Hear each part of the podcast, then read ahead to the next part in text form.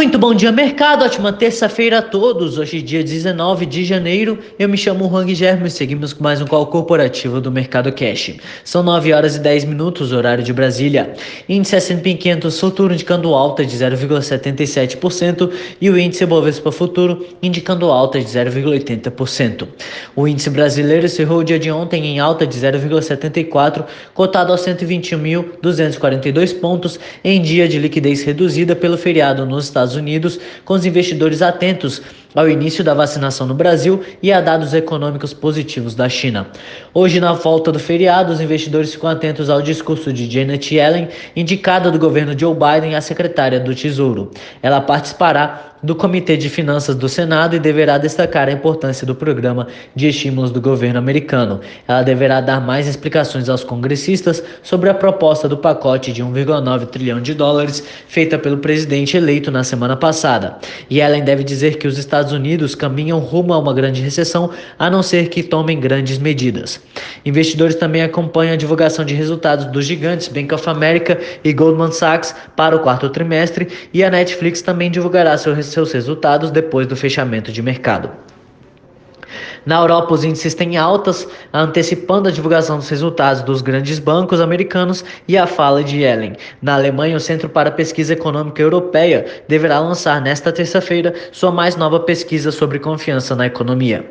O Eurostox opera em queda de zero vírgula vinte, a Alemanha sobe zero vírgula quinze, Paris cai zero vírgula vinte, Milão opera em queda de zero vírgula treze e Reino Unido em queda de zero vírgula vinte e dois. O índice de Xangai fechou em queda de zero vírgula oitenta e três, Hong Kong em queda de zero vírgula oitenta e três e Tóquio em alta de um vírgula trinta e nove por cento. Entre as commodities, os contratos futuros do minério de ferro negociados na Bolsa de Dalian fecharam em queda de um vírgula quarenta e um por cento e o petróleo Brent opera em alta de um vírgula trinta e três por cento.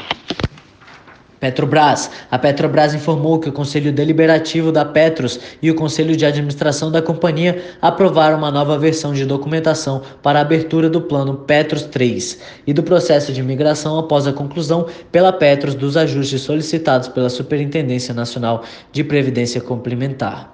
O P P três será uma opção previdenciária para a migração voluntária dos participantes e assistidos dos planos Petros do sistema Petrobras repactuados e não repactuados.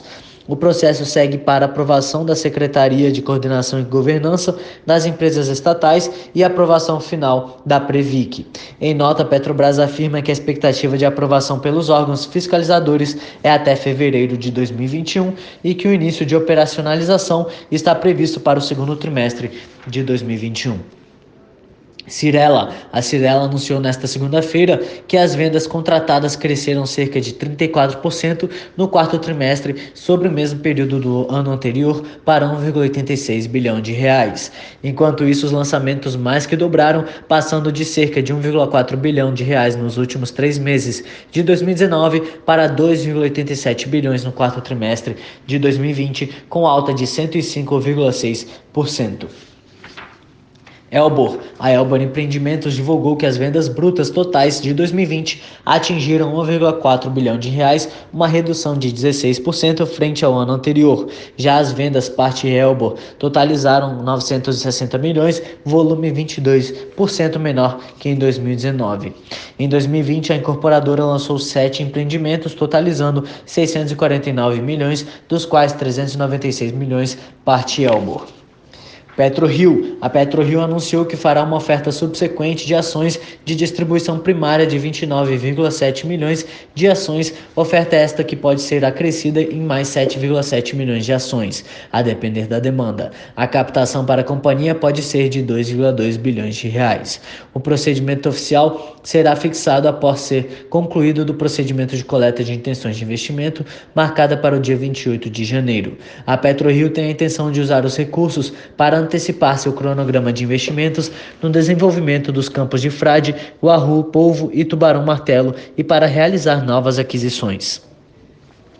Simpar. A Simpar informou que sua controlada Vamos Locação de caminhões, máquinas e equipamentos divulgou fato relevante informando a realização de oferta pública de distribuição primária e secundária de ações no Brasil e nos Estados Unidos. A oferta consistirá na distribuição primária de trinta e quatro milhões de ações e secundária de onze milhões de ações da Vamos. O preço por ação será fixado após a coleta de intenções de investimento e a empresa espera que fique entre vinte e um reais e noventa e dois centavos e vinte e oito reais e cinquenta centavos. Eletrobras. O ministro de Minas e Energia, Bento Albuquerque, disse na segunda-feira que não haverá prejuízo se a análise do projeto de lei da privatização da Eletrobras ficar para o segundo semestre de dois mil e vinte e um. O texto, uma das prioridades do governo federal, foi enviado ao Congresso em dois mil e dezenove, mas não avançou. Na semana passada, Albuquerque afirmou que acredita que os deputados e senadores vão aprovar o projeto de lei até o primeiro semestre. Nesse cenário, segundo ele, seria possível iniciar a implementação da capitalização da empresa já neste ano. Energisa. A gestora BlackRock ampliou sua participação na Energisa por meio da aquisição de ações preferenciais emitidas pela companhia, informou a elétrica em comunicado nesta segunda-feira. De acordo com a Energisa, a BlackRock passou a deter cinquenta e três milhões de ações preferenciais de emissão da elétrica, o equivalente a cinco por cento dos papéis totais da empresa. Além disso, também atingiu três milhões de instrumentos de financeiros derivativos referenciados em ações preferenciais com liquidação financeira que chega a zero vírgula vinte e nove por cento do total das ações preferenciais emitidas pela Energisa. Por hora, estas são as principais notícias. Desejo a todos um excelente dia e ótimos negócios. Um forte abraço.